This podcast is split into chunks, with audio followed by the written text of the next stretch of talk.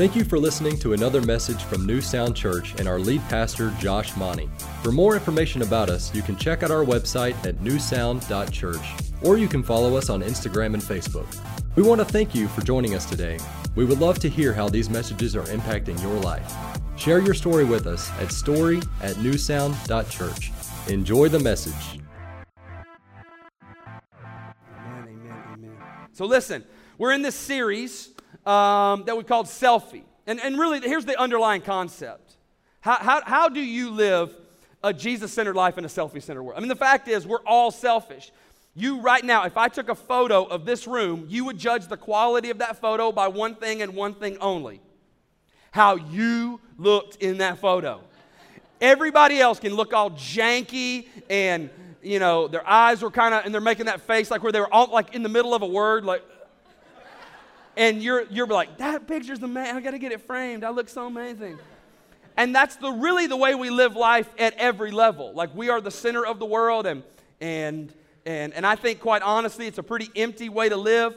But I have struggled with it my whole life. I, I I'm, I'm not I'm not really even telling you in this series get on my level because really I find myself even as I preach these things like going, oh man, God, like God, don't make me live that, you know, right?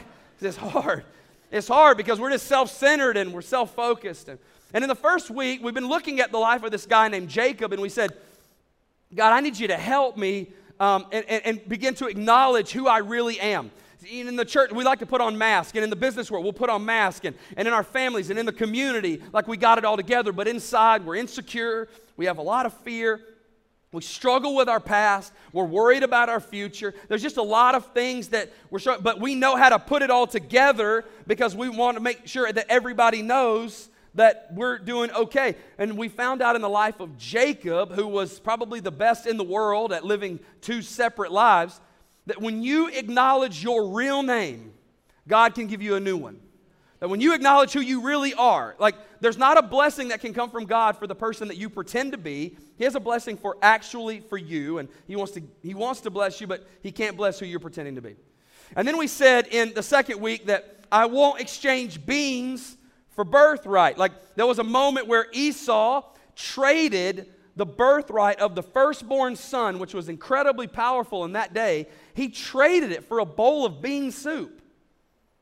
And the fact that he would trade that for a bowl of bean soup, we go, don't trade what, I'm not going to trade what I want most for what I want right now. We're going to have more discipline than that. We're going to choose to put off what I want right now for what I want more than anything in the world. He wasn't able to do that. And then we said, integrity is an inward thing that has to have an outward result. And in week three, we said it's not just about what we say, it's got to start on the inside. Because if integrity starts on the outside, then it's all about making sure the world knows that we're doing a good job. But when integrity starts on the inside, it's, it's all about just the thing that God's doing on the inside of us, just making its way out into the world that we live in.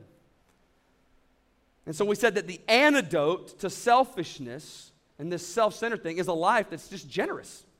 It's a life that gives away time and gives away resource and gives away your gifts and your talent. Like that, that life keeps the focus kind of off of us. Instead of a life that's all about acquisition, it's a life lived, best lived giving away, just, just giving and being generous. But today, as we've been, we've taken three weeks and we've looked at the life of, the, of a guy named Jacob, I want to now continue the story with a guy by the name of Joseph. Joseph was his son. In fact, he had multiple sons. And we see that the sins of the father kind of became the sins of the son. And that these guys that had seen a dad for years make himself the main focus of life they didn't have any other way to live their life than making sure that what they wanted always reigned supreme. And so, as we continue in the story, it said Joseph's brothers saw him coming. He was the baby brother. They recognized him in the distance, and as he approached, they made plans to kill him. They wanted to kill him for one reason and one reason only. He had dreams about doing great things in the world, and they hated him for it. They hated him. In fact, we, we've said it here before, but people dissatisfied with their place in this life will always try and put you in yours. They, they, they, they, they hated the fact that he wanted to do something great. In fact, they, they hated him so much that now they've planned to kill the guy. Here comes the dreamer. I wonder who would say that about you or about me. Remember when we were kids, we had dreams? We had dreams, like we wanted to do great, like we wanted to be an astronaut. We wanted to be a hero. We wanted to be a Batman. Like you just like there was stuff that you thought, man, wouldn't it be great? I, I think I, I could make a difference in the world. And then somehow life just begins to happen. And life, I think, has been designed to choke out the dream. But I need you to know that if in, uh, for, the, for, for the believer in God, if you are still here on this side of the dirt, you have the right, and I would even say it in this way you have the responsibility to dream. I wonder if when people see you coming, if they would ever say, Here comes the dreamer. So let's kill him, let's throw him into one of these cisterns, and we can tell our father that a wild animal has eaten him. And so they get into this whole big plan about what they're going to do with his uh, with this guy. And so Reuben says, "Hey, let's just let's not kill him. Let's throw him in a pit." And we'll throw him in the pit. And then Reuben had this plan all along that I'll just sneak back in later and save him. But Reuben leaves, they throw him in a pit, and by the time Reuben gets back, they have sold Joseph into slavery, and he's gone. And then they take this cloak that he had been given, this multicolored coat, and they began to rip it up. And the brothers killed a young goat, and they dipped Joseph's robe in the blood, and they sent the beautiful robe to their father with this message Look what we found. Doesn't this robe belong to your son? You notice how they didn't even call him their brother? Your son. That guy. Their father recognized it immediately. Yes, it's my son's robe. A, mo- a, wild animal must have eaten him. Joseph has clearly been torn to pieces. As we look at Jacob's life, for the hundred years before this moment, Jacob had been stealing the birthright of his brother, lying to his father, ripping his family to pieces.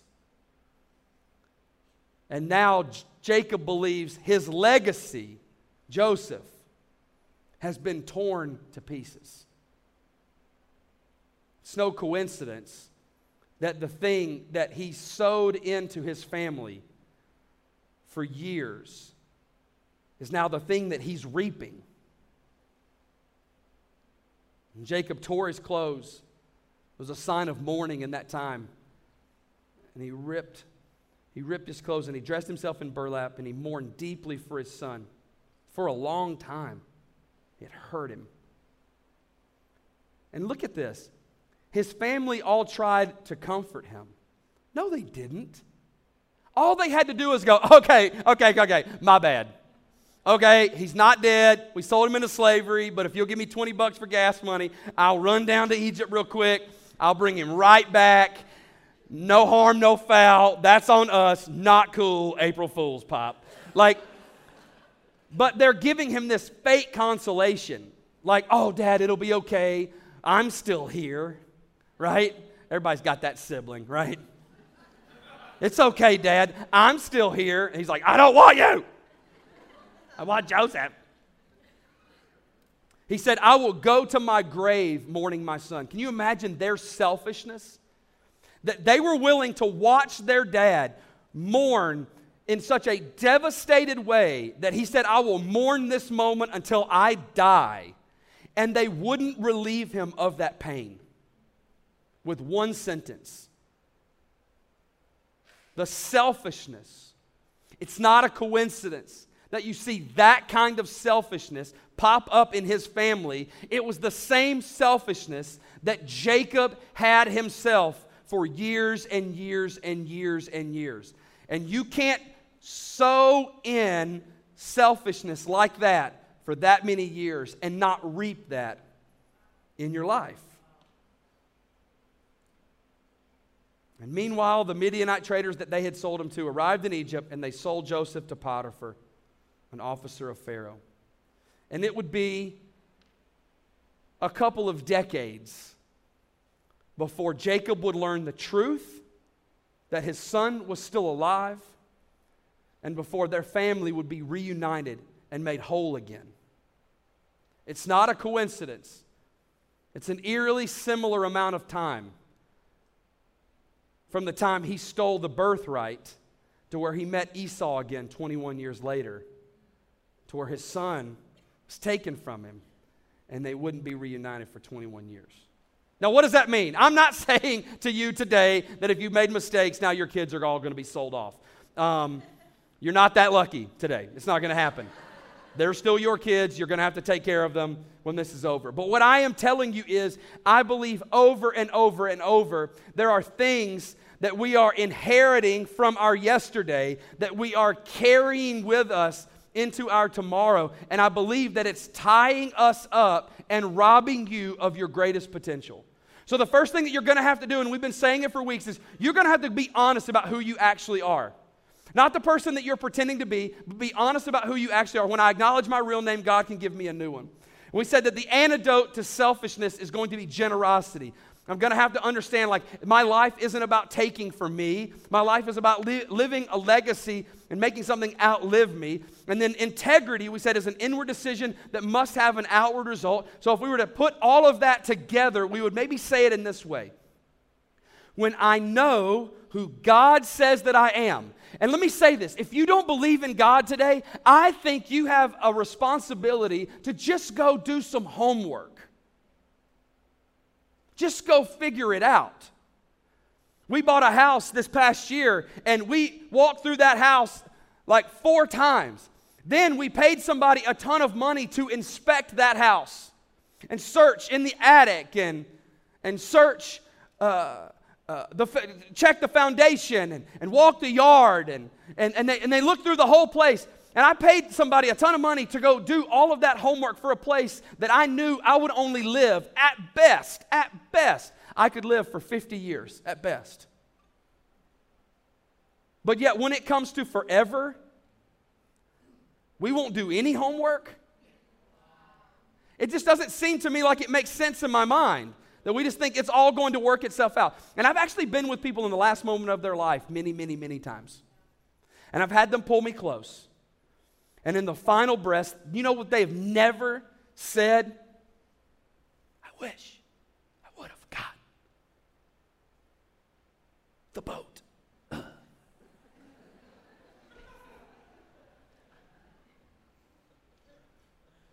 I sold my caterpillar stock too soon. Like nobody's ever said that. Like nobody's ever said that in the final moments, I have had grown men pull me in and say, Tell me that it's real.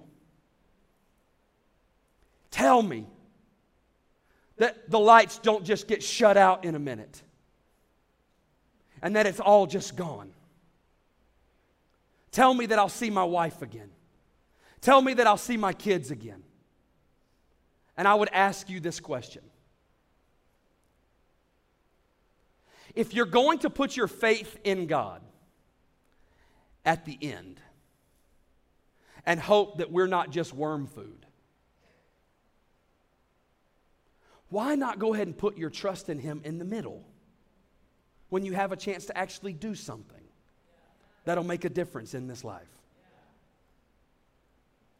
I've never had somebody pull me in and say, I just need it. Granted, countertops. Uh. But I've had people say, Tell me about your life. And they said, I took, I took, I took, and I took. And now the only person sitting here next to this bed is a pastor that I've only ever met on a Sunday. When I know who God says that I am, and He has an opinion about that that you should begin to understand. And I live a life that is generous and undivided, whole, integrous. I am living a legacy life. I'm living a life that I can actually now understand that my influence will not end when I end. But here's the truth that the longer I wait to live a legacy life, the less chance I have to affect it. For young people, listen, you got an opportunity to do something amazing and live a legacy life. But let me say this whether you're six or 60, that if you're still here on this side of the dirt, it's because God has a legacy that He wants to do in and through you, and so He's not finished with you yet. And there's something He wants to do in and through your life. And so I don't want you to feel the regret of years gone by. I want you to take charge of the ones you've got left and do something that will make a difference. But the reality is, we come into this life with a lot of baggage. I want to get Trenton and uh, Logan, y'all come here real quick. Because the reality is, I mean, I don't know what your background is. I, I, like some of you didn't grow up in church. Some of you came in with all kinds of spiritual wounds, emotional wounds, uh, just things that you've carried your entire life. And so, this is my past. It's rugged and handsome. and this is my future. It's tired with long hair. So the reality is, I don't know what your situation is, but let me tell you about the life of Jacob. So Jacob, he comes into this life and he realizes, like, man, I got all kinds of baggage. And you may not know the story of his grandfather, but his grandfather was notorious for not trusting God. Now, God used him greatly. I mean, God told him, I'm going to give you descendants that'll outnumber the the stars in the sky, but he said, Yeah, God, okay, that's all fine and good, but I'm going to take matters into my own hands if you don't mind. And then you look at the life of Jacob and you realize I was firm in holding on to my own life. He was constantly trying to take matters into his own hands.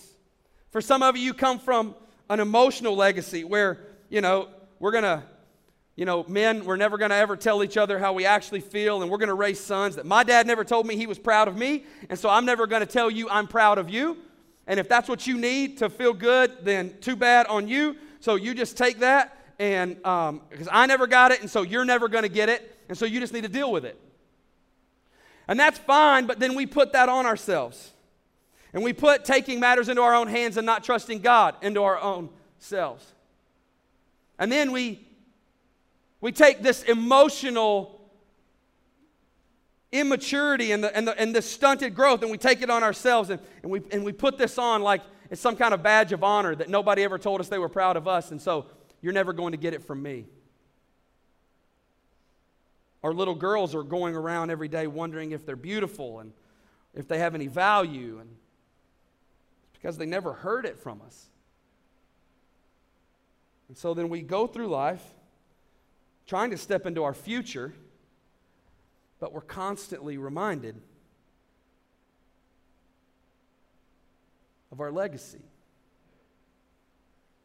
I feel it now as I'm trying to raise a son. I've got daughters and a son, and I'm, re- I'm trying everything I can to help them understand. You know, so, Monty, men, I mean, gosh, we would never tell you that we were proud of you.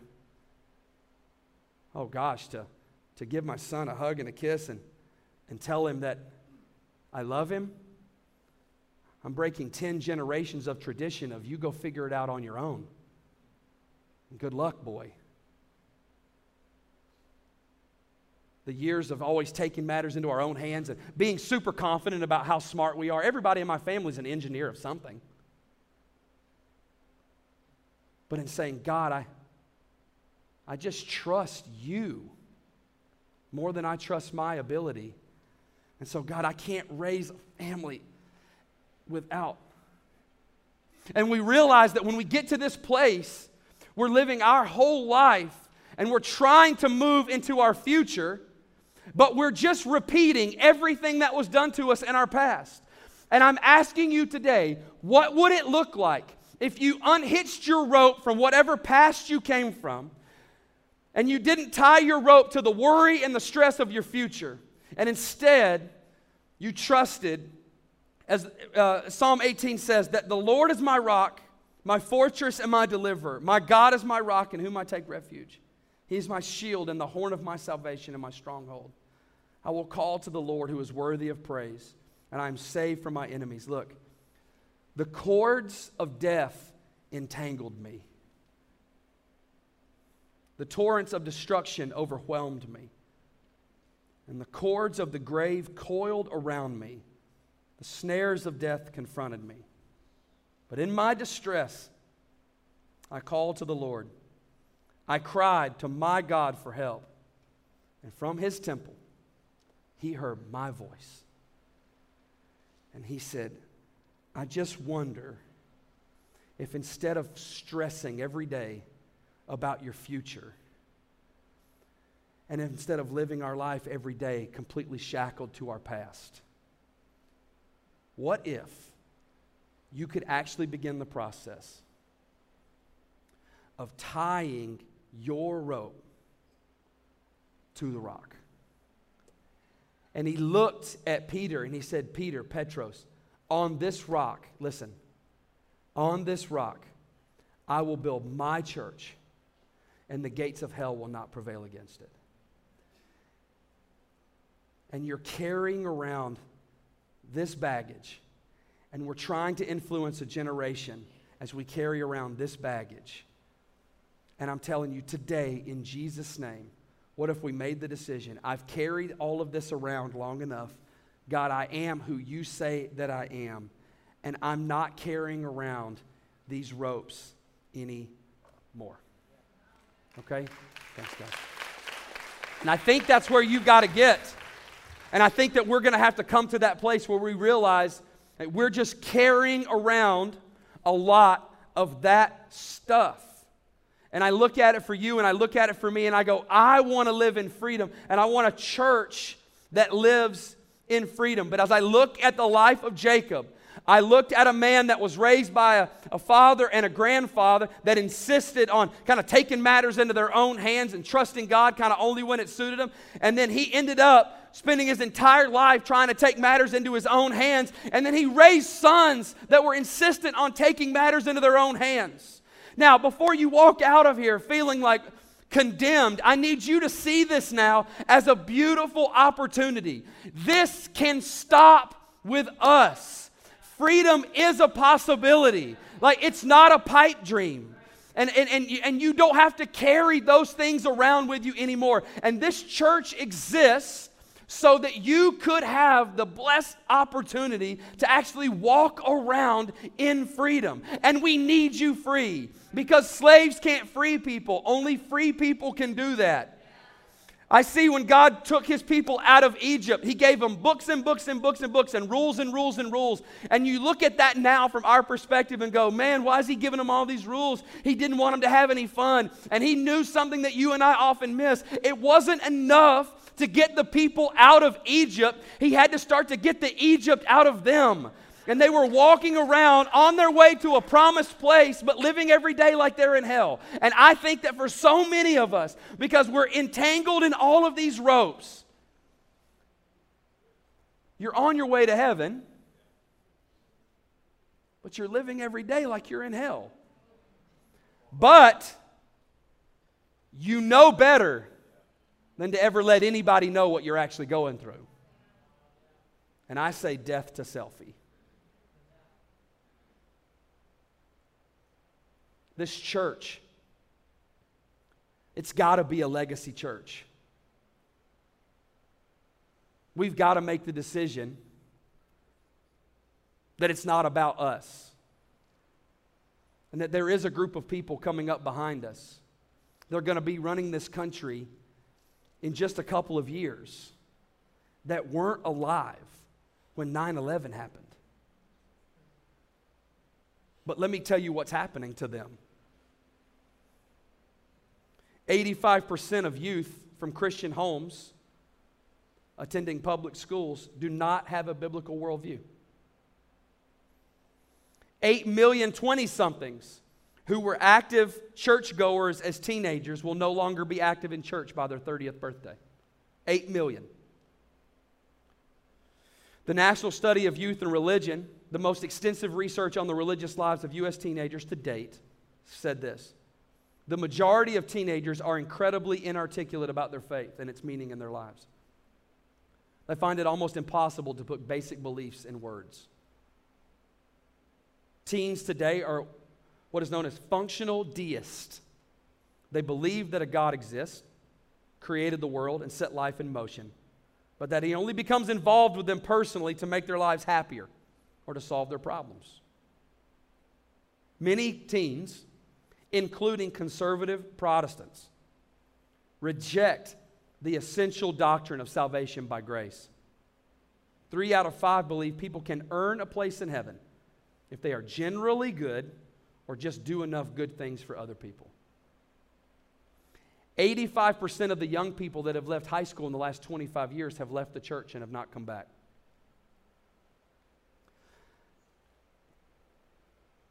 And if, and if we don't understand our opportunity now as a legacy church, we will let that generation go away.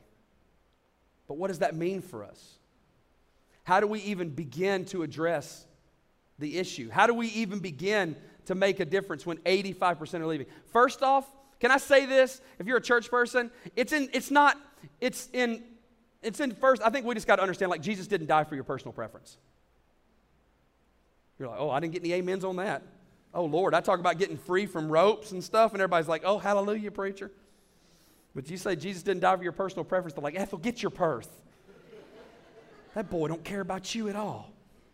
No, I do. Listen, no, but Jesus didn't die for your personal preference, so we make it all about us and we pick church like it's a consumer product. But it's actually, it's, it's actually supposed to be a place where the sick and the hurting can, can come and where we can actually make a difference in people's lives. But you know what? Like some of us have quit going to church for a long time and we're just kind of sneaking our way back in and we're just kind of giving it a shot. And I don't want you to feel bad about this, but I want to encourage you in this that like I don't even like the way we do it like in the, in the sense of a personal preference. Like, I like hymns, honestly. I love an organ. Oh, Lord. Get a big old pipe organ up in here and some handbells. Jesus. God, if we could get a handbell choir. You know, God moved. Blunk. You know how they do that thing where it's like blunk, blunk, blunk, blunk, blunk, bling, bling, bling, bling. And then it's just Holy Ghost, just ah. I love it. I love it. Some robes. Hey, you wouldn't believe how good I look in a suit. I'm not just saying that. Ask literally anybody. But but there's a whole, there's 85% of a generation that doesn't give a rip about any of that stuff, that's leaving and they're not coming back. And we're kind of saying because we refuse to change anything and we punish anybody for ever making any changes, hey, that's fine because my preference uh, is more important than your soul, so you can go to hell. And we've just been doing it for years. And we have an opportunity to actually just wipe that slate clean and say, whatever it takes, short of sin, let's reach this next generation for Jesus. Let's just do whatever it takes. So let's just, we'll change whatever we got to change. We'll, we'll do some electric guitars and all that kind of stuff. And, and we'll like jump, do the jumping ones where they jump. You know, that's why we have the wireless mic so we can jump because the kids like it when you jump and stuff. And like, we'll jump and, and we'll get some smoke. I had a guy come to me one Sunday. He came up and he goes, Hey, Pastor, um, if you need any help, uh, like, I think y'all got a short somewhere, or I, every time I come in here, there's smoke. You're going to have like an electrical fire or something in the back. I'll look at that if you want me to. I'm like, No, we actually did the smoke on purpose because we're actually trying to be a legacy church. We're actually trying to make decisions. We're going to take all this stuff out and we're just going to do church for people that don't like church. And we're going to try our best to help them figure it out. Because we need to understand like we we have a legacy that we have an opportunity to be a part of. And I want to invite you to go with us on this thing. Let's whatever it takes. Whatever it takes. Because they matter that much. But I need you to understand personally, you have an emotional legacy that you're going to leave. Look at this verse in Colossians. Father, don't provoke your children, lest they become, look at this, discouraged, lest you take away all their courage. Look at them. Listen, I know that you didn't come from a, in our family, we bottled our emotions down deeply, and then over a few beers at Thanksgiving, we let it all out like good, strong American men. That's fine. But you're but I want you to look at your grandson, not your son, because you don't like your son as much as you like your grandson. I want you to look at your grandson and decide right now. Just decide, and I want you to look at him and I want you to decide. I'm okay with you never hearing that, that your father is proud of you. I want you to look at that little granddaughter and I want you to look at her and go, I'm actually okay with you going out into the world and having to find your identity from other boys because you never hear you're beautiful. I'm okay with that. And I want you to look at them and just say, I'm okay with that. Or we can say, yeah, it wasn't given to me. And I worked my tail off and I was successful and I had a I made an impact in the world and I might, and I never heard, son, I'm so proud of you. But I'm taking that rope off today and I'm going to look at the next generation and say, hey, oh, I'm proud of you. You don't know what joy it brings that you're mine. And the things that you search your whole life for, you won't search another minute for. Because there's an emotional legacy that I'm going to leave for you that looks like freedom. Oh, come on, somebody. What would it look like today to hear those words? What would it look like to say those things? You know, we have a social legacy.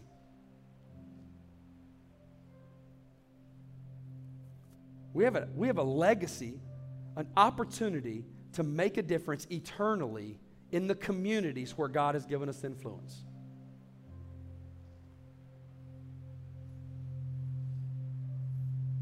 And we have that chance. You have a social legacy. But then my favorite, my favorite, this is my favorite, we have a spiritual legacy. And I love this verse. John wrote it at the very end of his life. He had seen Jesus do amazing things. He had seen Jesus die. He had seen Jesus get back up. He had watched all of his buddies be killed for their faith. And as an old man, he sat on an island in exile out in the middle of nowhere and he wrote these words down. When they asked him, what is the great, what is the, what would be the joy of your heart? He said, spiritual legacy. I have no greater joy than to hear that my children walk in the truth. That's what I want. But in this life, we'll get distracted. Some people will make a name when you're focused because you're because you're emotionally wounded or all these things because of that we'll focus just on making a name and so then that means that everybody else is the enemy because i'm the focus and some will focus on making a name i've seen that for years and i see guys get to the end of their life and go what was the fruit of all of that labor who was the most successful business person in 1337 Oh, you don't know? Hmm. You know why you don't know? It's because history doesn't record that. Because history doesn't care. They just don't care.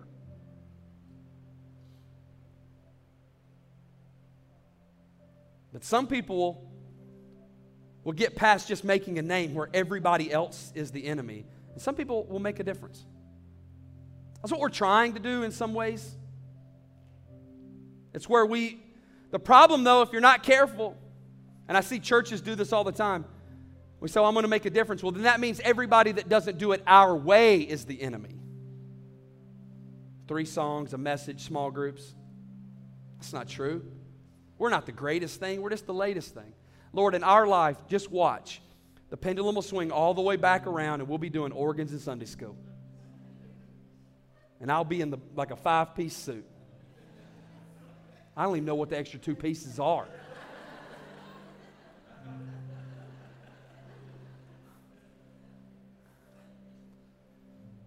Some people will make a difference. But then there'll be a, there'll be a, there'll be a, a group of people, and I want this for you, I want this for your family. I, I could expect nothing less from our church. And some people will make history. When you're going to make a name for yourself, everybody that doesn't do it your way is the enemy.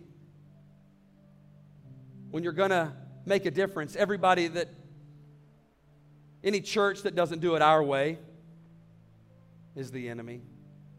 But if you're going to make history, if you're actually going to do something to change that 85% of kids that are leaving high school and leaving the church, you realize that the devil of hell is the enemy. And that anybody that's trying to help us make a difference in this world is a friend, even if it looks a little different.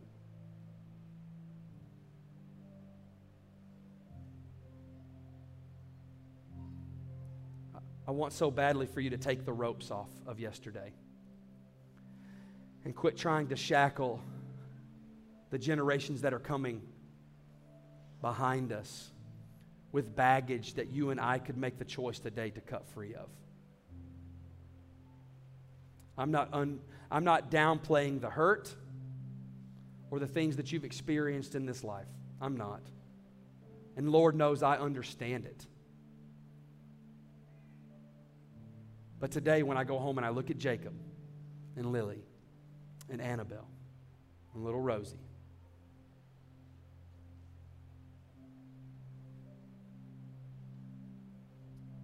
I will not shackle them with the ropes of my yesterday so that they'll have to carry it into their tomorrow. And as a church, we will not carry the ropes of our yesterday into the potential of our tomorrow. And you go, Josh, how in the world do I ever start over? It's what Christianity is actually about. That it would be about the moment where you say, Jesus, I acknowledge that there is sin in my life. I've tried it my way. In fact, maybe for some of you today, you realize I spent most of my life trying to make a name for me but God, I recognize today I want to leave a legacy, a spiritual legacy for my family. You say, I acknowledge the sin that's in my life. And Jesus, I don't have all the answers to all the questions, but I believe that you died for me to pay for those sins. And today I want to live for you.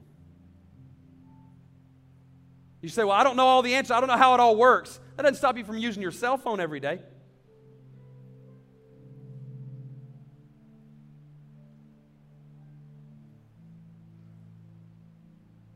You say, God, I.